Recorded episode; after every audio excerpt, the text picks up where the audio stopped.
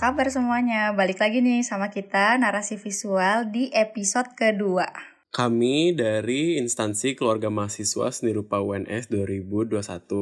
Seperti biasa, di sini ada gue Andar dan temen gue. Ada gue Gina dan hari ini bakal nemenin podcast yang bahas tentang tentang apa nih Dar?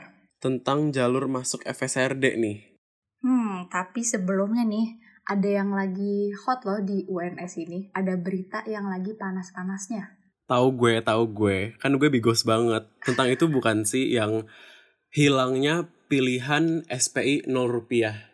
Iya betul banget. Selain itu Yandar, ada yang lain yaitu kuota buat jalur mandiri SM itu tuh naik 50% Dar. Um, ngomongin SM, kira-kira di UNS tuh apa aja sih jalur masuknya? Sebenarnya di FSRD sendiri sama di UNS itu tuh jalur masuknya ada macam-macam. Yang pertama ada dari SNMPTN, tau lah ya yang jalur undangan itu. Tahu tahu. Terus yang kedua ada jalur yang ujian tertulis SBMPTN. Terus yang ketiga ada jalur mandiri. Nah, terus yang keempat ada juga nih jalur uh, prestasi non kependidikan sama prestasi pendidikan kayak beasiswa atau non beasiswa gitu tapi itu biasanya tuh yang udah menang nasional atau internasional sertifikatnya baru bisa. Oh, buat gitu. buat calon-calon prestigius gitu ya. Iya betul banget. btw nih gue mau nanya, lo tuh dulu masuk jalur apa sih der ke FSRD nih? Gue sih dulu seleksi mandiri sih, itu tahun 2019 gue masuknya. Bisa diceritain dikit kali ya, kayak lo waktu mandiri tuh uh. Uh, ujiannya tuh apa aja sih? Soalnya kan gue SNM nih ya. Uh -uh. Dan waktu itu tuh kayak nggak nggak ada ujian kan, gue pakai rapot. Cuma kalau misalnya FSRD emang harus nyantumin portofolio kan biasanya. Iya, kalau uh. lu gimana? Oh my god, berarti lo kayak bisa dibilang pinter gitu ya. Oh gak my gitu god. Kayaknya hoki aja sih. Tapi jujur, eh gue jujur agak embarrassed kalau ngomong dulu gue seleksi mandiri. Jadi tuh kalau pas angkatan gue sih ya, mm-hmm. kalau gue denger-denger sih tahun ini dan tahun tahun ini sih udah berubah gitu mm. dan tahun sebelumnya juga udah berubah. Kalau tahun gue itu kita seleksi mandiri cuma tes TPA dan TPS sama nyantumin nilai-nilai dari uh, eh, UTBK tapi kita nggak ada nyantumin portofolio tuh nggak ada. Terus nggak ada tes seni juga nggak oh ada. God. berarti uh, yang berhubungan sama seni-seni gitu yang kayak nyantumin portofolio atau wawancara tentang seni atau soal yang tentang seni-seni gitu nggak ada? Nggak ada sih. Tapi kayak untungnya ya gue ngerasa gue dan temen-temen gue yang anak seleksi mandiri tuh nggak yang uh, masuk PNS masuk seni cuma buat kayak numpang-numpang nama enggak sih gue ngeliat teman-teman gue kayak ya udah emang mereka passionate dengan seni gitu walaupun mereka di awal nggak ada tes seni seniannya. Hmm oke. Okay. Tapi beda banget ya sama tahun ini sekarang udah ada uh, portofolio harus cantumin portofolio beda banget kayak yang dulu ya. Iya kalau nggak salah sih kata adik tingkat sekarang seleksi mandiri udah harus nyantumin portofolio. Hmm, berarti mirip jadi mirip banget sama SBMPTN ya.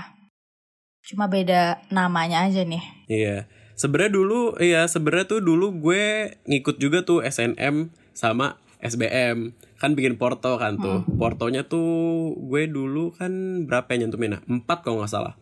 6 maksimal, 4 minimal kan kalau nggak salah. Hmm. Dua yang karya bebas, dua yang karya wajib. Iya betul. Itu gue yang karya wajibnya. Iya. Tau nggak gue bikinnya kapan? Kapan? Tuh gue bikin Hamin 3 dua karya loh. Gila. Gue baru bikin Hamin tiga. Gue kira gue udah paling mepet-mepet gitu. Soalnya gue kan Hamin lima aja udah kayak keteteran gitu loh. Ndar, lo Hamin tiga gimana nih? Bisa kali ya diceritain? Wah gila sih gue Hamin tiga. Stres anjir. Sampai masa kan dosen, eh dosen, uh, guru-guru gue juga ada kan beberapa yang tahu kalau misalnya gue tuh mau masuk seni dan harus bikin portofolio. Iya. Yeah. Jadi tuh kadang ada guru gue hari sekolah loh padahal uh -uh. guru gue yang kayak oh kamu mau bikin porto ya ya udah nggak apa kamu uh, keluar jam pelajaran dulu kamu bikin porto aduh bu ibu bapak guru gue tuh kayak tahu gitu loh gue orangnya mageran Ya ampun sama banget sih dulu gue juga uh, kayak kalau misalnya gue mau ngerjain porto guru gue memaklumi gitu tapi waktu itu kalau boleh tahu pas SMA berarti masih ini ya. Hmm, apa sih? Masih ada pelajaran kan masih masuk. Itu Iya, soalnya SNM kan. mm-mm. itu eh waktu itu lu lagi ngapain sih pas mm, periode untuk ngumpulin portofolio waktu itu lu ngapain? Kenapa Hamin tiga gitu kan? Padahal kalau misalnya portofolio itu biasanya dikasih waktu 10 hari nggak sih? Iya deh, kalau nggak salah 10 hari kita dulu. Mm-mm. Sebenarnya nggak ngapa-ngapain sih, jujur. Kenapa tuh? Emang gue procrastinator aja. Gue mager. Padahal itu kayak gue tuh dari padahal Berarti- gue dari TK udah matokin gitu loh kayak gue harus masuk seni, gue nggak boleh masuk mana lagi. Terus kayak ketika Oh udah iya. dapet iya ketika udah dapet kesempatan kayak oh bisa masuk seni nih, terus gue mager-mageran. Berarti Jujur, lu emang banget. dari awal udah udah pengen banget masuk seni. Iya jujur gue dari TK itu udah kayak set my eye ke DKV sebenarnya. Cuma nggak dapet. Oh. Dapetnya seni rupa. Seni rupa murni ya. Iya. Ini pilihan kedua loh. Iya, eh, seni rupa tuh pilihan kedua, DKV pilihan pertama. Kalau lu gimana? Oh. Kalau gue cuma milih satu DKV, yang kedua psikologi. Itu kayak agak aneh sih. Sebenarnya kalau Psikologi misalnya UNS. Iya, psikologi UNS. Rada hmm, gimana ya? Rada aneh juga kalau misalnya secara logika. Soalnya kalau gue lihat persentase yang diterima di DKV sama yang diterima di psikologi itu tuh lebih kecil yang diterima di psikologi. Kemungkinannya tuh lebih kecil karena banyak banget yang daftar. Pengen banyak banget yang minat sama psikologi UNS karena psikologi UNS kan IPA ya. Iya, kalau kalau di UNS tuh kan, kalau di UNS tuh kalau misalnya kalian belum tahu, psikologi di UNS itu masuknya masih fakultas kedokteran, jadi khusus anak MIPA pas SMA-nya. Betul. Terus lanjutin gin. Makanya itu di UNS tuh uh, banyak banget peminatnya karena cuma sedikit universitas yang psikologinya IPA kan. Yoi. Nah, balik lagi ke cerita gua waktu itu ngerjain portofolio. Kalau gua itu hamin 5 karena kenapa? Waktu itu saat gue SMA di minggu yang pengumpulan portofolio 10 hari itu waktunya itu gua habisin buat eh, apa sih? latihan dan juga buat ujian UTBK. ujian apa tuh namanya dulu kita ada Ujian nasional. bukan bukan praktek Oh, praktek uprak, uprak. Ah, ufrak, ada praktikum. Nah, gue anak IPA kan praktikumnya lumayan banyak tuh. Eh, gila sih. Cuma, iya. Lo waktu itu, waktu itu IPS atau IPA sih? Gue IPS dulunya. Ah, kalau gue waktu itu IPA dan yang paling bikin hektik tuh bukan pelajaran IPA-nya sebenarnya, ujian praktikum gue, tapi bahasa. Jadi waktu Oh, ujian jangan praktikum bilang lo bahasa, ini ya, literasi suruh tampil. Mm-mm, betul. Waktu itu tuh drama coy. Dua-duanya. Bahasa Indonesia iya drama, bahasa Inggris juga drama. Dan itu kan harus berkelompok ya. Iya. Gue juga ada sih dulu literasi yang suruh tampil bahasa Jerman. Lu bayangin Wow. gue drama pakai bahasa Jerman.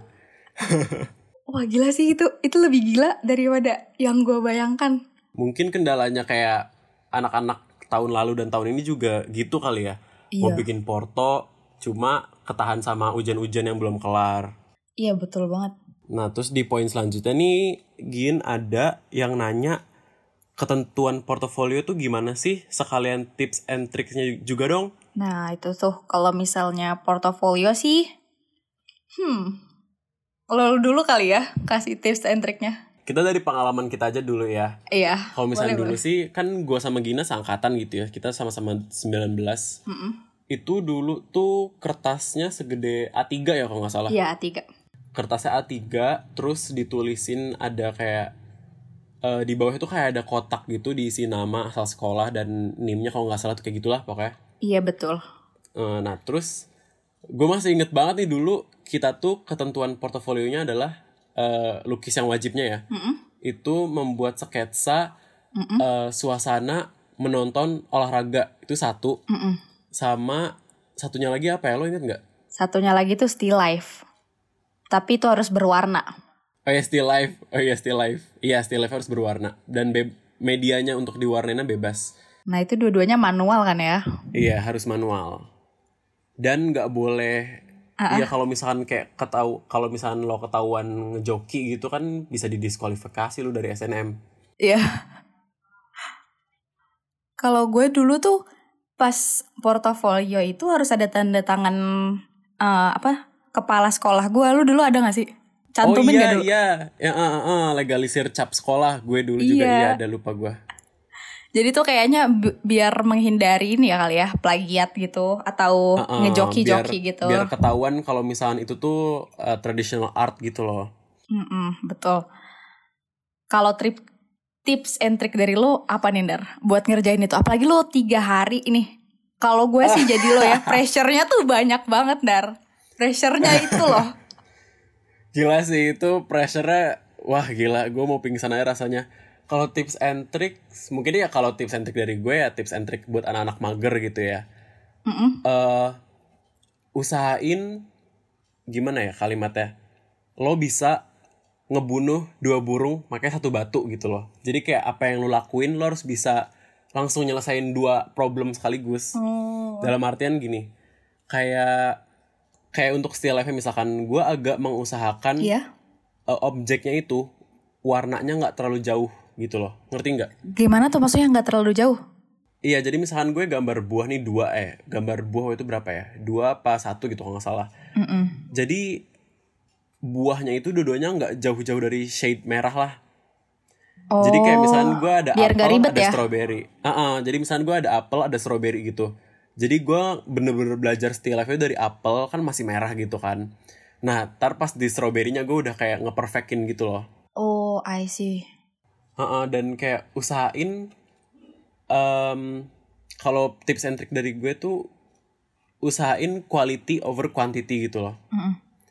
Kayak objek lu nggak usah yang menakjubkan kayak nggak usah kayak pakai teko kaca, nggak usah pakai apa kaca yang susah banget gitu nggak perlu.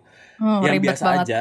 Heeh, sebenarnya yang biasa aja, cuma usahain lo bisa menciptakan objek biasa itu lu bikin jadi bagus gitu loh. Pewarnaannya bagus, teksturnya bagus, eh, dimensinya bagus gitu sih kalau dari gue.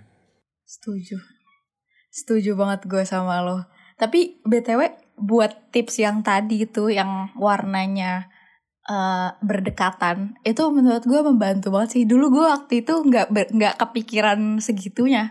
Karena kalau lo bilang lo dari dulu pengen masuk seni, gue tuh pengen masuk di kafe tuh nggak nggak semateng lo gitu loh kepengenannya. Jadi gue kayak nggak se- seberpikir itu. semati-matian itu ya. Iya betul. Jadi waktu itu tuh nggak nggak warna eh yang berdekatan gitu. Gue nggak mikirin hal-hal kayak gitu loh. Makanya mungkin ada pressure yang lebih karena gue nggak bisa menghandle itu dengan lebih baik gitu iya, ya. eh, lo belum belum dapet feel-nya gitu loh. Tapi itu juga gue rasa muncul karena gue itu juga gue rasa tips itu muncul karena gue orangnya emang dari dulu tuh males banget gitu loh. Lo pasti pernah denger pepatah Oh. orang bilang kayak orang males itu selalu menemukan jalan yang paling cepat gitu loh. Dan itu gue ngerasa Betul, oh my god for me banget gitu loh. betul banget sih. Sumpah. Kayak bi- kayak ada aja gitu loh eh, akal-akal yang kita bikin kalau kita males gitu. Jadi lebih kreatif gak sih? Heeh. Iya biar cepet aja. Kalau dari lo ada apa Gin? Kalau gua tips and trick dari gua pas ngerjain portofolio adalah jangan takut-takut buat nanya sama temen lo, sekelas lo, atau sama guru lo, guru seni yang emang udah berpengalaman. Kayak Iya, dulu tuh sih.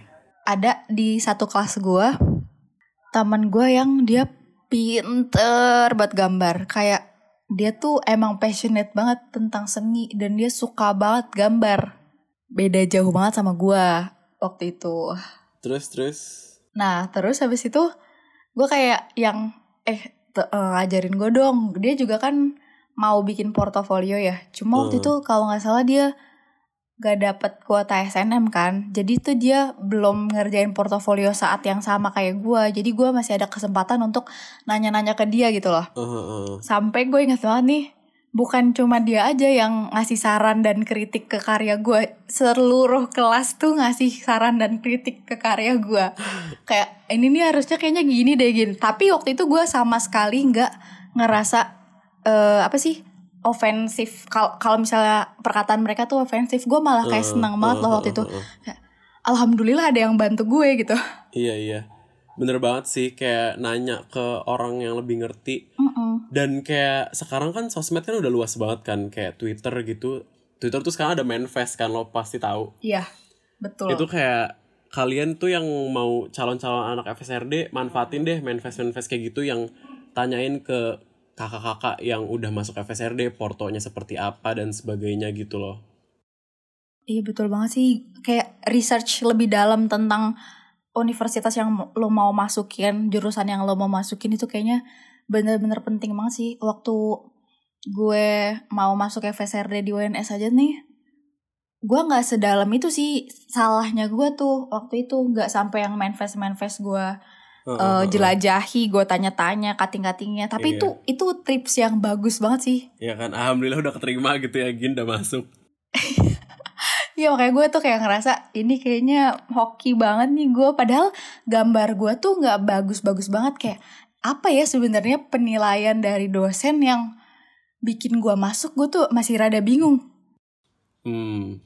Nah untuk urusan penilaian gue ada nih bocorannya tipsnya. Apa tuh Dar? Jadi tuh dulu kan kan gue dulu dapat kuota SNM juga kan walaupun gue nggak masuk di SNM itu pas gue bikin porto gue dimentorin sama dua dosen berbeda dua dosen seni dari uh, perguruan tinggi yang nggak gue sebutin deh namanya pokoknya dua ini dosen seni beda universitas wow ini emang ada di sekolah loh enggak itu kebetulan apa ya temen keluarga gue lah gitu oke okay. tapi di mentorinnya nggak yang apa nggak yang intens banget kayak gue diajarin harus ngapain enggak cuma kayak gue bikin karya abis itu dievaluasi sama mereka Mm-mm. Nah mereka tuh ngomong ke gue tuh gini gini. Uh, ada beberapa poin sih. Poin pertama tuh dia bilang sebenarnya kayak perguruan tinggi negeri itu tuh nggak nyari portofolio yang sempurna karena mereka nyari anak didik.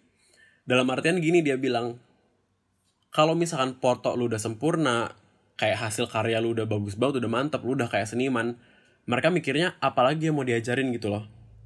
Kayak mereka tuh nggak nyari yang sempurna mereka nyari yang mau belajar gitu loh. Wow. Itu satu. Uh, uh, terus? Hmm, terus poin kedua adalah kalau urusan portofolio gitu nggak bagus nggak masalah asal masuk ke konteks.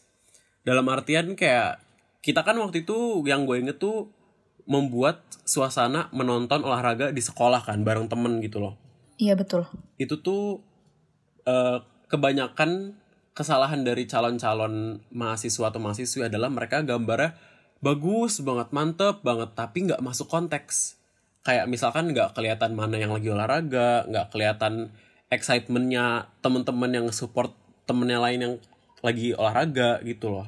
Jadi kayak yang diperhatiin itu sih katanya yang paling utama konteks harus masuk sama konteks yang dikasih. Hmm, bener banget sih ya harus sesuai tema, harus sesuai konteks dan memperlihatkan suasananya gitu ya. Iya kayak ekspresi-ekspresi orang-orangnya gitu. Iya. Benar-benar tergambar meskipun gak bagus-bagus banget gambarnya. Cuma kalau misalnya sesuai konteks, ah oh, I see, I see. Ini sangat-sangat berguna nih buat temen-temen yang mau masuk FSRD. Iya nih. Dan ini gue juga nyadar telat sih. Kayak gue udah bikin karya dan gue baru dapet tips itu. Karena kan juga dibilangnya tuh hmm? apa sih? Uh, ya walaupun seni kan tergantung orang gitu kan. Yeah. Cuma seni tuh maksudnya dalam konteks si portofolio itu ya. Subjektif ya. Itu tuh lu nggak asal bikin kayak iya nggak lu nggak asal bikin karya bagus, mm -hmm. kinclong, abis itu orang suka nggak juga. Kayak lo harus ngerti uh, pesan yang diminta atau pesan yang harus disampaikan gitu loh. Betul betul. Katanya gitu. Betul betul. Karena kita waktu itu kalau kita bikin portofolio, kita gambar bukan untuk mengekspresikan diri kita sendiri kan, cuma ada brief yang kita harus penuhi gitu. Iya. Dan itu juga ngelatih entar nggak sih pas kita kayak udah masuk ke field kerja. Iya betul banget sih. Karena kan kayak kita punya klien, klien mintanya apa, kita harus bisa ngasih sesuai permintaan mereka gitu kan. Hmm. Nah ini nih berhubungan sama portofolio, sama masuk FSRD, gue mau nanya nih. Pertanyaan yang sering banget dar ditanyain sama orang-orang. Apa tuh? Apa tuh, Kalau mau tuh? masuk FSRD harus bisa gambar gak sih? Menurut lo gimana? Masuk FSRD harus bisa gambar nggak ya? Hmm. Eh ya harus bisa harus enggak sih. Eh maksudnya bisa-bisa enggak sih. Karena kayak ya namanya seleksi tahap pertama tuh ya lo bakal diminta skill lo untuk menggambar gitu loh atau mungkin lebih tepatnya dinilai kemauan lo untuk masuk seni gitu loh, untuk menciptakan seni nantinya gitu. Hmm. Menurut gua kayak gitu. Karena ada temen gue yang eh misalkan kayak dia bikin porto gitu kan dia anak SBM menurut gue portonya eh apa sih kayak gambar tuh ya maaf aja nih tapi gue jujur aja Mm-mm. kayak masa kayak bentuk manusianya tidak proporsi dan sebagainya kayak gitulah Iya. dimensinya kurang pas sudut pandangnya nggak bagus tapi masuk konteks gitu loh nah di situ menurut gue dilihat kayak kemauan lu untuk masuk seni kemauan lu untuk belajar dan kemauan lu untuk emang menciptakan seni gitu I see, I see. Kalau misalnya dari gue sendiri, DKV ya, gimana tuh sebenarnya apalagi gue pribadi ya, gue nggak terlalu bagus-bagus banget gambar gue menurut gue. Nah, tapi kalau harus bisa atau enggak, seenggaknya bisa menyampaikan apa yang pengen lo visualisasikan gitu. Idenya tuh benar, harus benar, ada benar. gitu. Iya, kayak yang tadi lo bilang, mau belajar, terus kalau misalnya itu kan in term of seni ya, iya seni rupa gitu. Kalau di desain, ya apa yang lo mau sampein ke orang lain, yang lo mau komunikasikan, meskipun lo nggak bisa nyampein dengan seindah mungkin, cuma orang harus tahu persepsinya harus sama gitu. Hmm, hmm, hmm, hmm, hmm. Iya sih karena kan kayak ya dalam konteks seni in general gitu ya kan ya apa biasanya kita kalau dari dosen gue sih ya Mm-mm. kayak kita diminta seni kita itu harus bisa berbicara gitu loh. Jadi nggak cuma kayak sekedar indah atau cakep gitu sih. Asik banget. Anjay, itu dari dosen loh, bukan gue. Gue nggak Keren sepinter itu. Karena lo udah udah eh, bijak banget nih tadi ya. Oh gue mau God. nanya dong. Pesan lo buat teman-teman yang mau masuk FSRD apa sih? Pesan gue untuk anak masuk FSRD apa ya? Hmm, Oke, ini juga ada misconception dari gue dulu sih. Apa tuh? Masuk FSRD tuh lu nggak sekedar melukis atau menggambar. Iya. Kayak mungkin kadang orang mikir gitu kan kayak oh gue suka melukis, gue suka menggambar, gue masuk FSRD. Nggak juga, masa kayak in some point iya, tapi nggak juga gitu loh. Karena kayak namanya lu kuliah gitu kan, universitas, ada tanggung jawab yang harus lu penuhi. Misalkan kayak eh, contoh aja nih, gue adalah tipe seniman yang kayak anjay seniman gak. Maksudnya kayak gue tipe artis yang biasanya tuh nggak pernah ngelukis dalam media yang kayak gede banget gitu loh Hmm.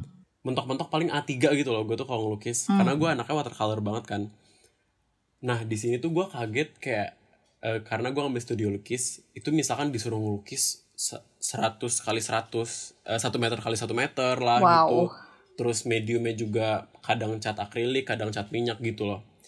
Jadi kayak itu sih yang harus kalian persiapkan. Harus keep in mind itu tuh lu nggak sekedar oh lo doyan ngelukis lo masuk FSRD enggak. Itu lu bakal ketemu tuntutan-tuntutan.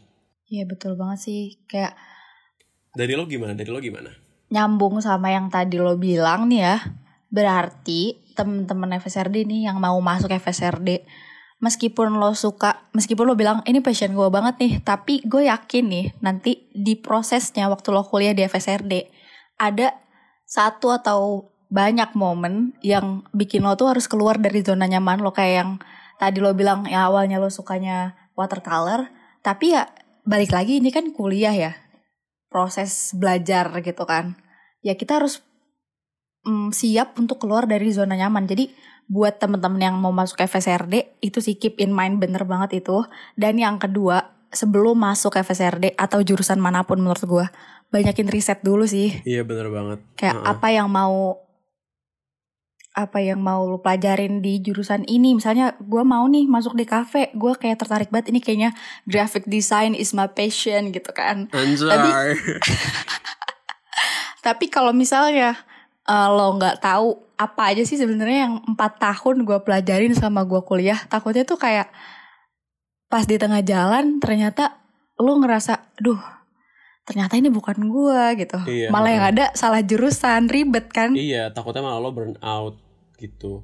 Mm-mm, betul banget. Gue juga ada nih ny- nyambung sama omongan lo sih. apa tuh? Kayak lo udah lo udah belum? udah udah udah.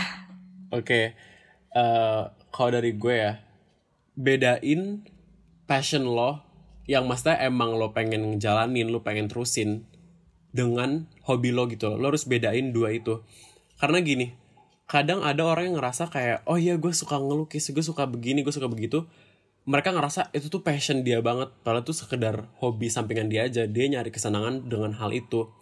Bahayanya adalah ketika lo masuk eh, FSRD gitu ya, masuk universitas seni, yang lo di- dipertemukan dengan tuntutan-tuntutan yang kayak lo tuh bakal burn out banget, bakal capek banget. iya Kalau misalnya lo sekedar hobi, lo ketemu tuntutan itu, lo bakal burn out. Sumpah lo bakal capek banget, lo bakal muak, lo akhir-akhirnya bakal benci banget sama seni gitu loh. iya, ke- beda dengan kayak kalau misalnya emang passion lo seni. Kalau misalnya passion lo seni, walaupun lo capek, pasti lo tuh pengen kayak genjot terus gitu loh. Mm-mm, kayak betul lu betul pengen keep fighting gitu loh, nggak mau mati tengah jalan. Iya, itu sih bahayanya. Lo harus bedain seni sebagai passion atau sebagai hobi lo. Betul banget sih. Kayak kalau mau masuk FSRD, ternyata cuma hobi lo doang waktu mau ngisi waktu luang, mau ngelepas stres. Eh pas masuk ya kan taunya dibuat gila, stres ya kan. Kalau dari kalau dari perspektif anak DKV nih ya, eh, yang kayak gitu juga pasti pasti kejadian juga kan. Apalagi kalau di DKV kan bakal ketemu sama klien ya. Heeh, heeh. DKV, desain interior pasti ketemunya sama klien. Dan di situ yang tadinya lo idealis banget gitu ya idealis dengan eh, enggak ini tuh harusnya gini gini gini gini tapi selalu nerima revisian itu itu eh, ini banget sih. pasti pressure banget. tertekan banget kan. Heeh. Iya kan? Makanya itu harus dipikirin sebelum lo bener-bener mau terjun ke dunia FSRD ini. Iya benar banget. Dan itu juga menurut gue yang tadi lu bilang pembeda banget sih antara misalkan kayak DKV dan interior dengan seni rupa gitu loh yang ngebedain dua itu. Karena kayak kalau misalnya DKV itu gue ngerasa lo emang di setup buat lo masuk industri gitu loh. Kayak lo bakal ketemu klien gitu loh. Jadi lo harus bersiap dengan eh, permintaan orang omongan orang opini orang gitu loh. Iya betul banget. Di mana kalau misalkan seni rupa gue ngerasa lo di setup buat jadi eh, seniman pure gitu loh. Iya. Lo diminta untuk mengeluarkan seni ke dunia gitu loh Mm-mm, betul betul itu banget. sih harus di keep in mind Betul banget. Ih, gue jadi tertarik ini kayaknya bisa jadi bahasan buat kita selanjutnya. Soalnya gue tuh sering banget nih ya. Padahal kan gue anak DKV nih ya. Atau teman gue ada juga nih yang anak DI. Heeh. Tapi tuh kita kayak sering dicap, lo kan anak seni gitu. Kayak karena gue masuk FSRD gitu. Fakultas gue fakultas seni rupa dan desain gitu kan. Jadi gue kadang-kadang tuh kayak, iya anjir ngerti kan lo? Tapi itu kayaknya seru banget kalau misalnya kita bahas di episode selanjutnya nih, Dar. boleh banget Boleh banget nih. Makasih banget loh yang udah dengerin nih t- pendengar-pendengar kita ya nggak? Unch kalian yang bisa kalian menyemangati kita untuk terus jalan Iya betul banget. Nah, terus gua mau ngasih- abis ini ada apa lagi nih Gin mau ngingetin nih gue nih apa buat tuh kalian yang mau ngirimin eh, cerita-cerita galau atau pengalaman Uns. tentang FSRD, lika-liku, Mm-mm. kesedihan-kesedihan atau kesenangan-kesenangan atau cerita horor juga bisa. kita Iya. menerima banget nih cerita-cerita dari kalian. Bisa langsung aja email ke gue ginagane@gmail.com atau ke Andar gue dranawijaya.bdr at gmail.com nanti di, nanti ditaruh kok di bio tenang aja kalian kalau misalnya kalian agak budek kayak gue Nah, udah sampai di penghujung acara nih, sampai ketemu di podcast kita selanjutnya, narasi visual. eh bentar udah Episode segini doang selanjutnya. kok cepet banget sih gak terasa Masa sih nggak terasa ya? Seru banget ya bahasan kita. iya Oh my, god. God. kayak asik banget gitu kayak gue berasa udah tuir banget ngasih advice gitu ke calon-calon. Padahal kita juga masih sama-sama belajar ya. Iya. Ya udah kalau gitu, jangan lupa pantengin terus podcast kita. Narasi visual. Episode selanjutnya kita bakal bahas apa? Episode selanjutnya Oh, deh, tunggu aja ntar, makanya pantengin terus. Oke, bye-bye teman-teman. Oke, terima kasih para Germans.